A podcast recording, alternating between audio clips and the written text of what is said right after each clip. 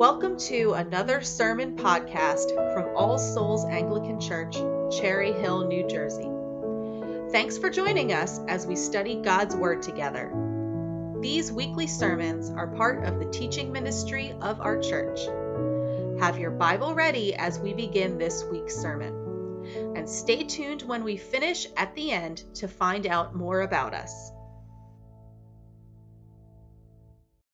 As we began this service this afternoon, we heard Samantha read to us the letter from Bishop Julian Dobbs marking the 10th anniversary of this parish, in which he commended all souls and said, As a congregation, you have faithfully witnessed to Christ crucified, risen, and coming again. You have stood fast in the gospel once for all entrusted to the saints. And as we consider the anniversary of God's faithfulness to this congregation, what are the hallmarks of standing fast in the gospel, which was once for all entrusted to the saints? It was on Sunday, February the 16th, 2014, that a group of 48 people gathered here at Covenant Presbyterian Church in Cherry Hill, New Jersey for the inaugural service of All Souls Anglican Church.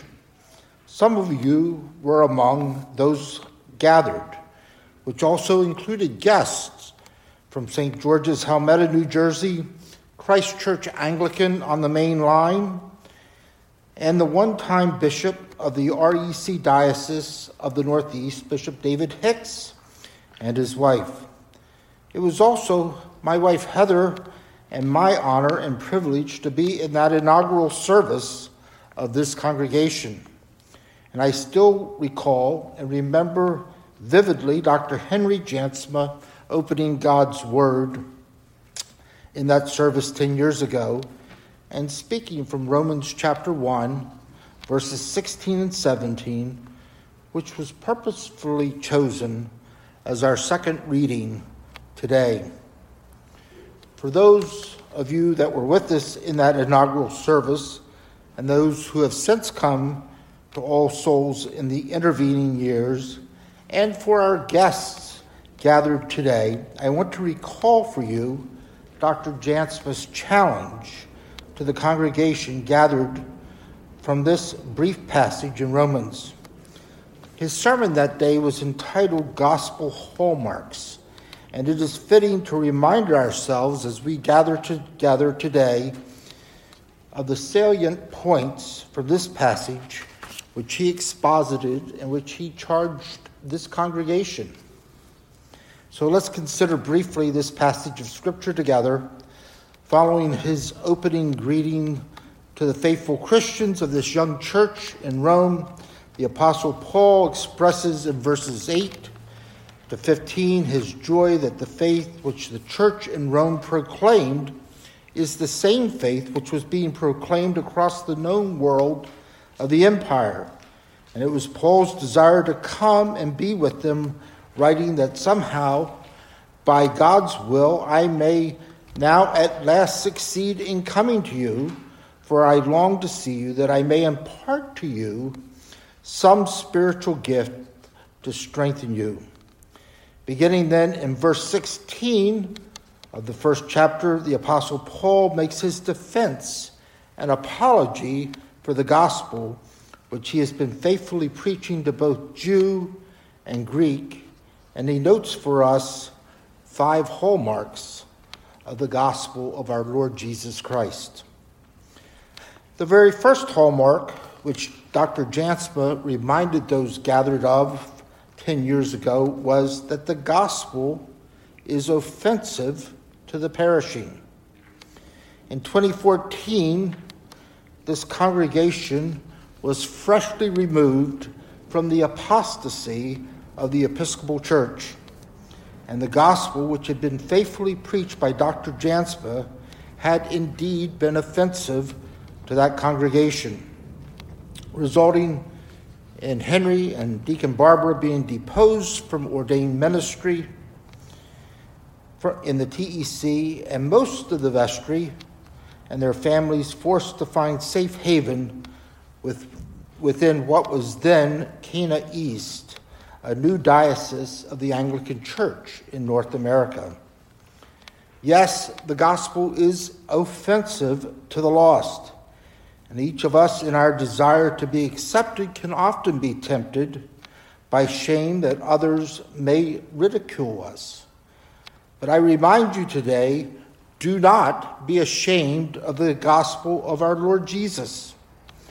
If you have your Bibles or can open a Pew Bible that is in front of you, look with me at 2 Timothy chapter 1 verses 16 and 17. 2 Timothy chapter 1 16 and 17. It is here in 2 Timothy that St. Paul reminds us of Onesiphorus in verses uh, 16 and 17, who was not ashamed of the apostles' chains and imprisonment. For when he arrived in Rome, Paul tells young Timothy that he searched diligently for the apostle and found him where? In a prison. So we must ask ourselves as Christians have I ever have I ever been ridiculed for my faith? And if not, then perhaps I need to examine the gospel which I am claiming to share with others because that gospel will be offensive to the lost. Secondly, this passage reminds us that the gospel is the power of God. It does not bring power, rather, it is the power of God to bring transformation to bring change and new life, salvation and freedom from the bondage of sin, and the promise and hope of eternal life to those who entrust themselves to the good news of the gospel that Jesus Christ paid the price for our sin upon the cross. And when we believe it and are baptized into him, we are made his precious and beloved children. While sin is still reality and present in our lives, the new child of God has been given the power of the indwelling Holy Spirit and the promise that there is no temptation which has taken us, which is not common to man. But God is faithful, and He will not let you be tempted beyond what you can bear. But when you are tempted, He will provide a way out so that you can stand up under it. Therefore, my dear friends, flee from idolatry, Paul says in 1 Corinthians chapter 10 and verse 13. Thirdly, we were reminded on that day 10 years ago that the gospel is universal. It is for the Jew and the Gentile. It works everywhere it is preached, and there is no culture and no tribe and no language on earth where the gospel cannot take root. Dr. Philip Jenkins, director of Baylor University's program for historical studies of religion, reminds us that Christianity is growing the fastest in some of the most difficult places on earth.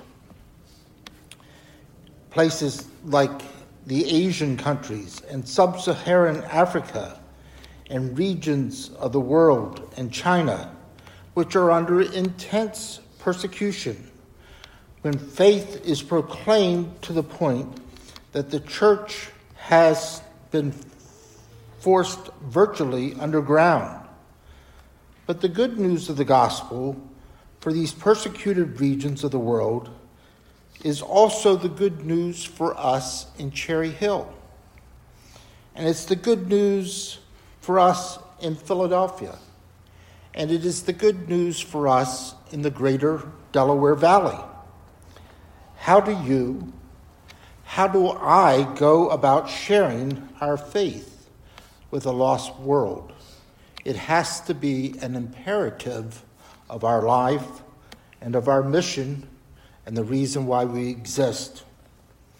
The fourth hallmark of the gospel that Paul notes in verse 17 is that the gospel reveals God's righteousness. Two chapters later, in Romans chapter 3, the apostle notes that the gospel is the unique action of God and God alone. There is no righteousness within any of us. Turn with me, if you would, to Romans chapter 3, verses 9 to 23. You'll find that in your Pew Bibles, Romans 3, 9 to 23. When you find it, let's read together. Paul writes, For we have already charged that all, both Jews and Greeks are under sin. So it is written, None is righteous, no, not one.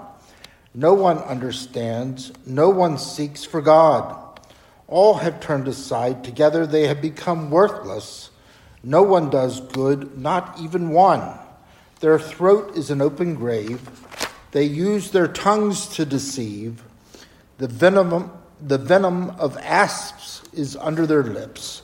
Their mouth is full of curses and bitterness. Their feet are swift to shed blood. and their paths are ruin and misery. And the way of peace they have not known. There is no fear of God before their eyes. Paul concludes this little portion by saying there is no distinction then, for all have sinned and fall short of the glory of God in today's post Christian culture that we live in, we have tried to dismiss sin as an outdated concept of antiquity. However, in those quiet and lonely hours when we are alone, I ask Have you ever considered your life in the light of God's description of our lives?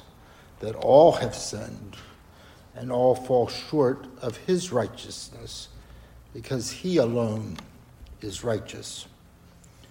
In verse 17, the Apostle Paul notes that in, that in it, that is the gospel, the righteousness of God is revealed from faith for faith, as it is written, the righteous shall live by faith. In his sermon 10 years ago, for which I told Samantha I took good notes. Dr. Jansma pointed us to this final hallmark of the gospel. In the epistle to the Hebrews in chapter 2, Paul, or the writer, makes this final point that the message of the gospel is confirmed by Holy Scripture. Look, if you would, at Hebrews chapter 2. The writer to the Hebrews says, beginning in verse 1 Therefore, we must pay much closer attention to what we have heard, lest we drift away from it. For since the message declared by angels proved to be reliable, and every transgression or disobedience received a just retribution, how shall we escape if we neglect such a great salvation? It was declared at first by the Lord, and it was attested to us by those who heard while God also bore witness by signs and wonders and various miracles and by the gifts of the Holy Spirit distributed according to his will. So we are 10 years on now. We stand at the beginning of a new chapter in the life of this parish. Dr. Jansma and Barbara have retired after 10 years of faithful shepherding and exposition of God's Word. The parish finds itself in a new period, a period between leaders as we pray and seek our Lord's face for the next leader he may be calling. But in this new period of ministry, I call you not to forget those hallmarks of the gospel which you were charged with 10 years ago. Stay focused on the gospel. This new period in our life as a parish will undoubtedly bring some change. But the thing which may not change is our faithfulness as a parish to God's Word. His call for us to sacrificially love our neighbors as ourselves to love the lost enough to befriend them, invite them into our homes, to care for those who are broken and hurt, for those of us gathered to mark this 10th anniversary of All Souls Anglican, hold on to the truth of these words by the hymn writer. We have a gospel to proclaim, good news for men and women in all the world. The gospel of a Savior's name. We sing his glory, we tell his worth. In the name of the Father, and of the Son, and of the Holy Spirit. Amen. Thank you for listening.